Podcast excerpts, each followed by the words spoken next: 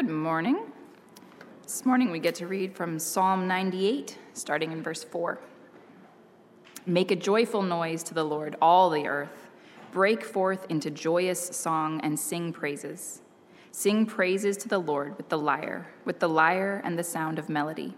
With trumpets and the sound of the horn, make a joyful noise before the King, the Lord.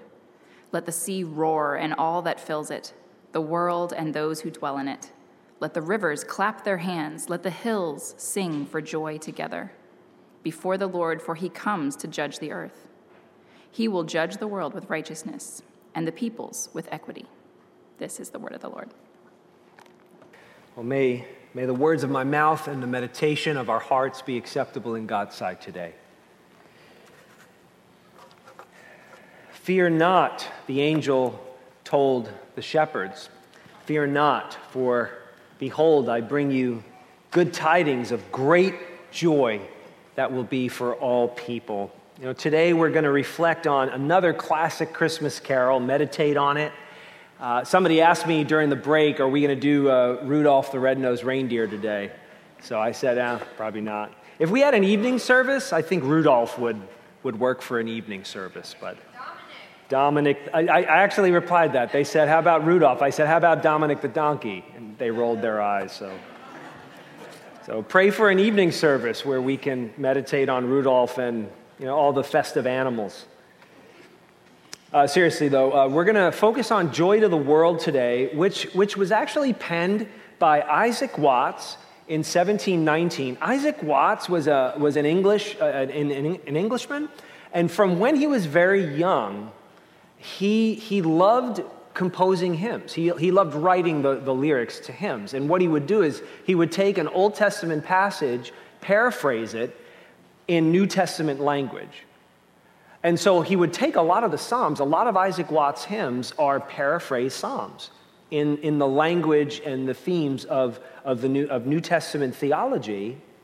And so Joy to the World is a paraphrase of Psalm ninety-eight. Which says, make a joyful noise to the Lord, all the earth. And that was his inspiration for Joy to the World. The Lord is come, let earth receive her King. My question to you today is, what is joy? Could you define joy? Let's think about it. I'm not going to ask for hands. But could you define the word joy? What it is? I looked it in a, uh, looked up the definition of a couple couple of uh, pretty well-known dictionaries. So Oxford's Oxford Dic- Dictionary's definition of joy is a feeling of great pleasure and happiness. Merriam-Webster's definition is a bit more nuanced. The emotion evoked by well-being, success, or good fortune, or by the prospect of possessing what one desires. Maybe you can summarize both of those de- definitions by saying, joy is the emotion you feel when things go well or are about to go well. Now, here's the thing. According to those definitions of joy, wouldn't you say that joy can be lost as easily as it is gained?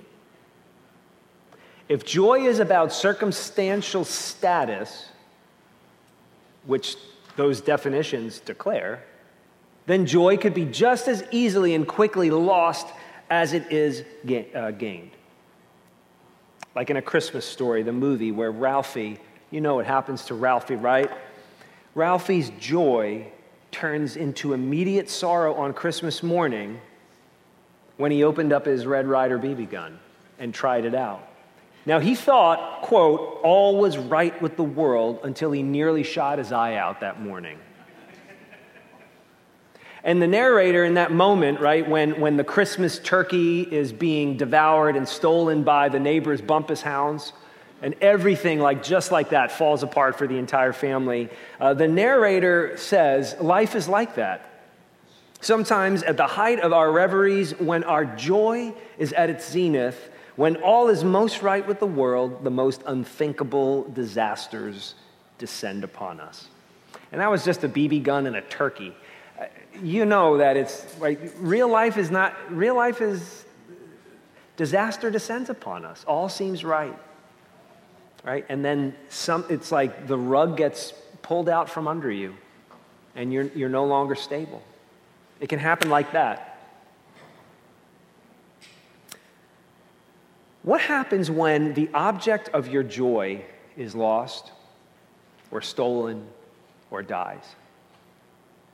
What happen when, what happens when the condition of your joy dissipates?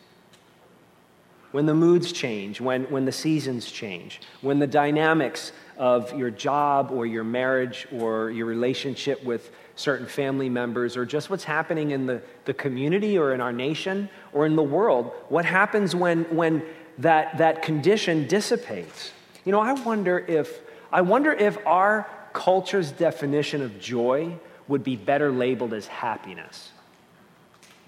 Happiness, I think, is, you know, feeling fortunate because of your good situation. Happiness is feeling hashtag blessed because things have gone well for you and you can post a picture of how it's going well for you. Usually you don't post the things that bring you despair and desolation and discouragement and frustration. Usually you post what you're happy about and what you can show off. And I actually think that those Oxford and, and Webster definitions of joy are really what we think of as happiness. Feeling good because things are going well. You know, the God of the Bible is more interested in joy. But let me redefine it in the terms of Christianity. God is more interested in a joy that you cannot lose when your circumstances change for the worse. So maybe a helpful definition of joy from a Christian perspective is feeling blessed and knowing that you are blessed regardless of your circumstances. Happiness is feeling good when things are going good. Joy is feeling blessed and knowing you are blessed regardless of how things are going. Present trials are unavoidable, right? But they should not dictate the believer's outlook. Christianity gives us an opportunity to think differently so that our bad circumstances do not demand that we have a certain outlook on life and the world. We have a freedom to have joy regardless of our situation. And so the New Testament talked about this in many places. For instance, the Apostle Peter would say, in First Peter chapter one, even though you do not see Jesus, now the context is he's talking about their trials, their adversities because they follow Jesus. And he said, even though you don't see him now, you believe in him and are filled with an inexpressible and glorious joy. For you are receiving the goal of your faith, the salvation of your souls. And then the Apostle Paul, while he was in prison, wrote a letter, and in that letter, he said, rejoice in the Lord always. He said that as a prisoner. He wrote that while he was under lock and key. We talked about that last month. Rejoice in the Lord always, said the prisoner. Now, that kind of a joy, Peter, Paul, the uh, New Testament believers, and believers all over the world throughout the centuries, and believers right now throughout the earth, that joy was always available to them, is always available to them, even when they have no good fortune. Whenever they remembered that God's grace was sufficient for them, they overflowed with joy. Whenever they considered that Jesus was in fact returning, as Chrissy said to the kids today, they adjusted their outlook. And so Paul would go on to say in Philippians chapter four, rejoice in the Lord always, and here was why. The Lord is at hand. Or in another translation, the Lord is near. He's returning. And to him, a thousand years is like a day, and vice versa. So rejoice in the Lord because he's coming back. Right? A present joy that is rooted in a future circumstance. What makes joy impossible for us is misdirected hope. Hope looking at the wrong thing or the wrong person. Hope attributed to the wrong thing. Last week we talked about false expectations, and this is a similar thing. Call it what you want. False expectations or misdirected hope. Simply put, I think since the age of the Enlightenment, our civilization has put our hope in the human spirit.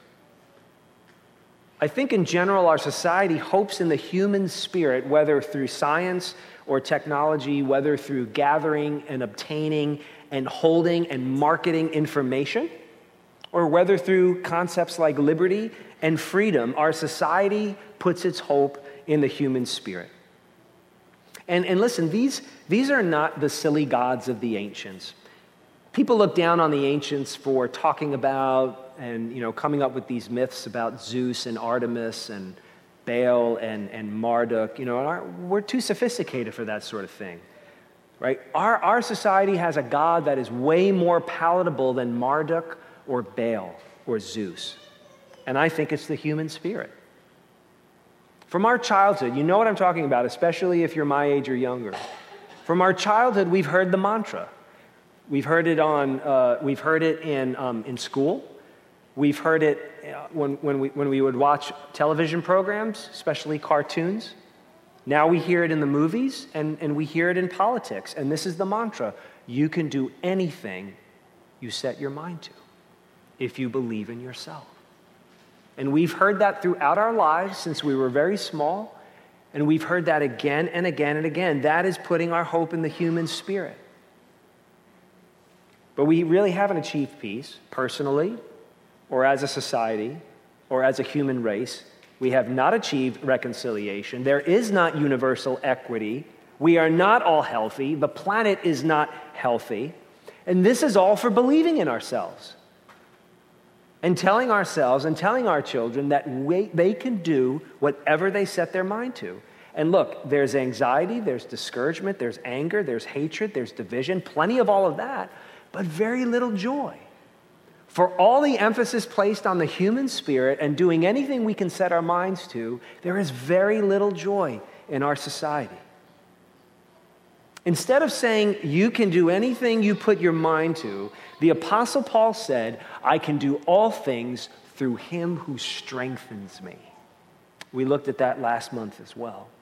We had said last month in our Giving and Givers series, this was the source of Paul's contentment and his joy. That's what I want to add to Paul's contentment.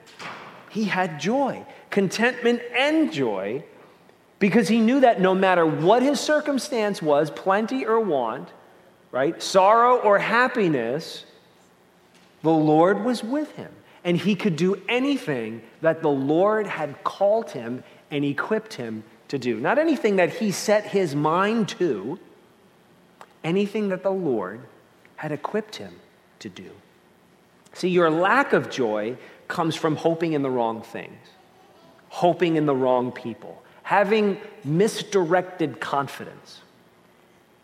One Christmas Eve, Ebenezer Scrooge was visited by three spirits, Charles Dickens said a couple of hundred years ago. And Ebenezer Scrooge is so ubiquitous in our society that you, you can just picture the Ebenezer that most suits you.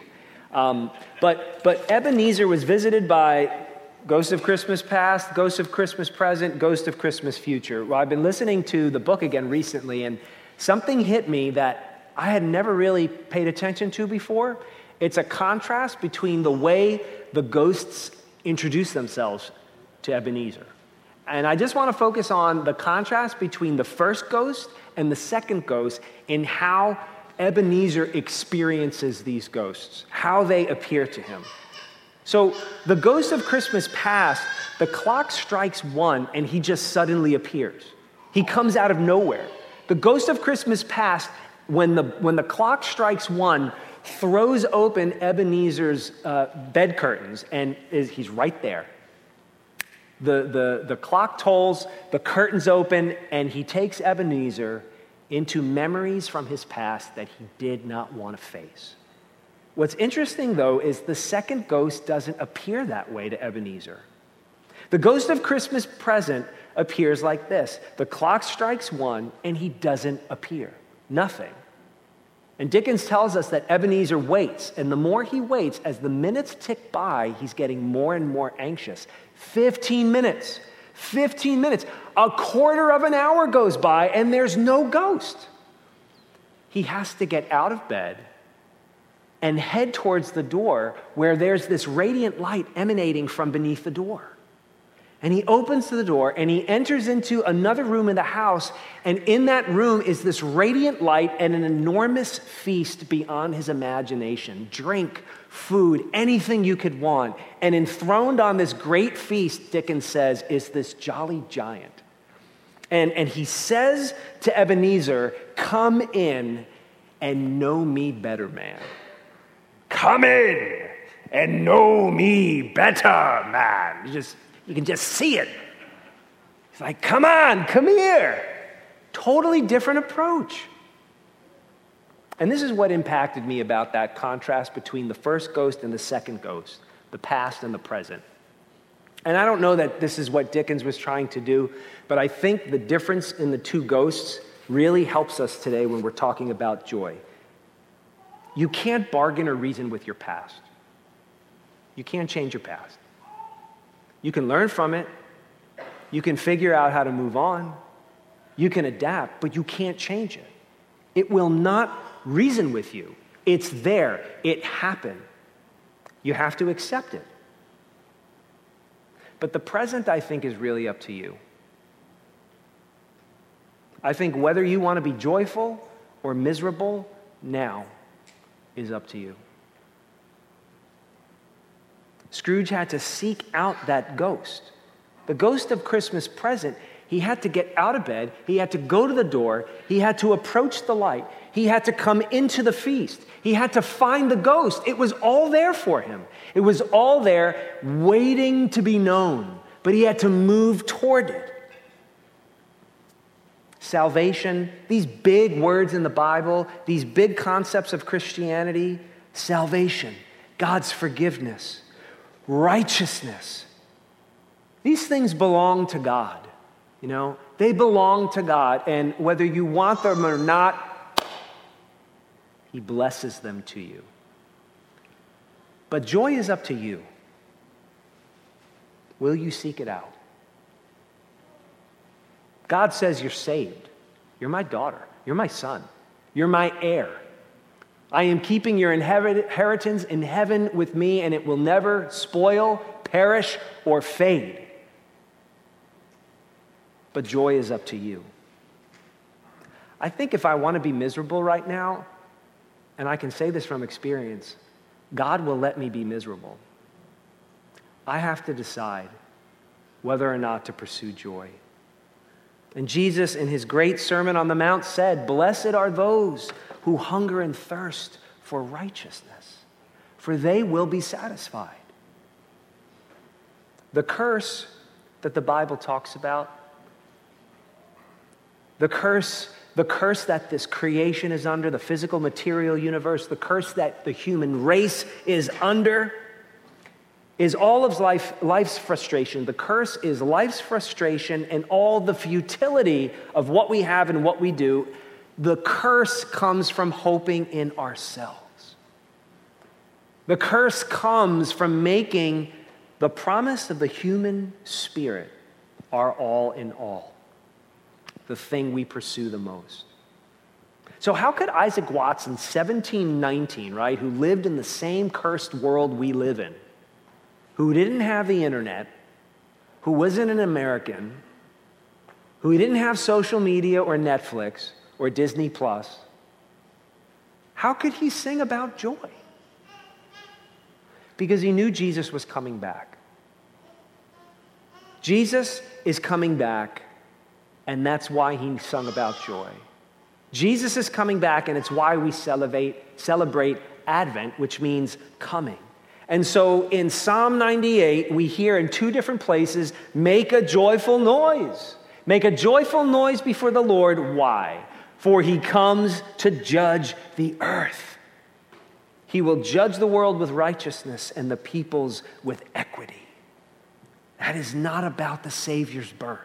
You notice that? Make a joyful noise to the Lord, for he comes to judge the earth. That's not about the birth of Jesus. It's about Jesus coming back. And so he sang Isaac, Isaac Watts. He paraphrased Psalm ninety-eight with words like, joy to the world, the Lord is come. Or verse two, joy to the world, the Savior reigns. He rules the world with truth and grace. and makes the nations prove the glory of his righteousness. Are they, are they proving the glory of his righteousness right now? Not at all, but they will. They will. And makes the nations prove the wonders of his love. And let's not forget this phrase. He comes to make his blessings flow, far as the curse is found.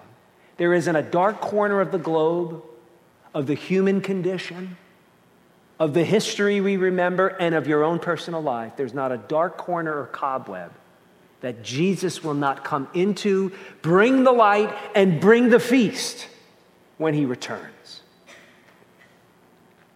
The Christmas message is one of pure hope, and the pure hope is what leads us into joy. Joy is impossible without a properly directed hope. Hope in the right person.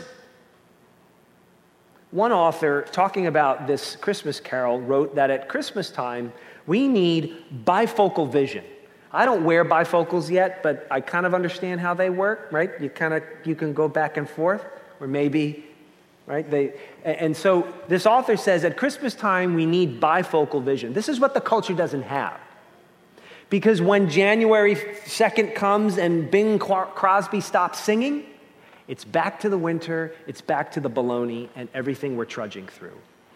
But the Christian has bifocal vision because we focus on a Savior and we focus on a King. We focus, focus on a first coming and we focus on a return. Bifocal vision to see a Savior who became human so that humanity could know him better. A Savior who isn't tainted by the world, who isn't discouraged by what we see in the news, who isn't defeated by everything that gets us down. A Savior who substituted himself on a Roman cross, whose death was the substitute for my punishment, for your punishment. A Savior who loosens us from the curse so that it still exists in time and space but has no power over you. But a Savior, remember, bifocal vision, a Savior who is also a King who will return and will rule with truth and grace. Where the nations, where the world itself, the material world and human government and culture, finally, at last, when Jesus returns, will give witness to his truth, his grace, and the wonders of his love. Can you not see that hoping in the human spirit is the same thing as worshiping the tribal gods from thousands of years ago? Can you not see it's the same thing? Worshiping the human spirit, putting our hope in the human spirit is as unproductive, unrealistic, unwise, and frankly, respectfully, ridiculous as hoping in the ancient tribal gods. Embrace the message of Christmas, the spirit of Christmas, the spirit of him who came and is returning as we sing, "Let every heart prepare him room." That's embracing the Christ child and waiting for the Christ to return as King. Let every heart prepare him room. Let Jesus redirect your hope toward him, and his joy will be yours. You know, we're told in the book of Nehemiah, the joy of the Lord is your strength.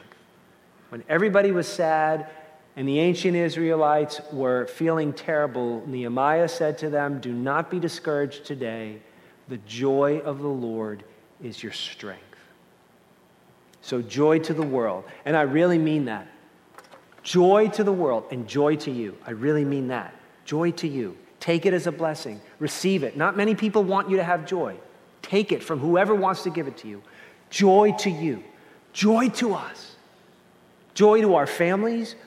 Joy to our relatives. Joy to our neighbors. Joy to the community. Joy to this county. Joy to our adversaries. Joy to our enemies. Because Jesus is returning. Desire his joy. Run to the light of it. Feast on the joy of Jesus Christ. And know him better. Merry Christmas. Let's pray. Father, we confess that many times we lie in bed waiting for something to happen. I ask that your Holy Spirit would move us toward the light, would move us to feast on the abundant joy that knowing Jesus can bring us. May we hope in him alone. Amen.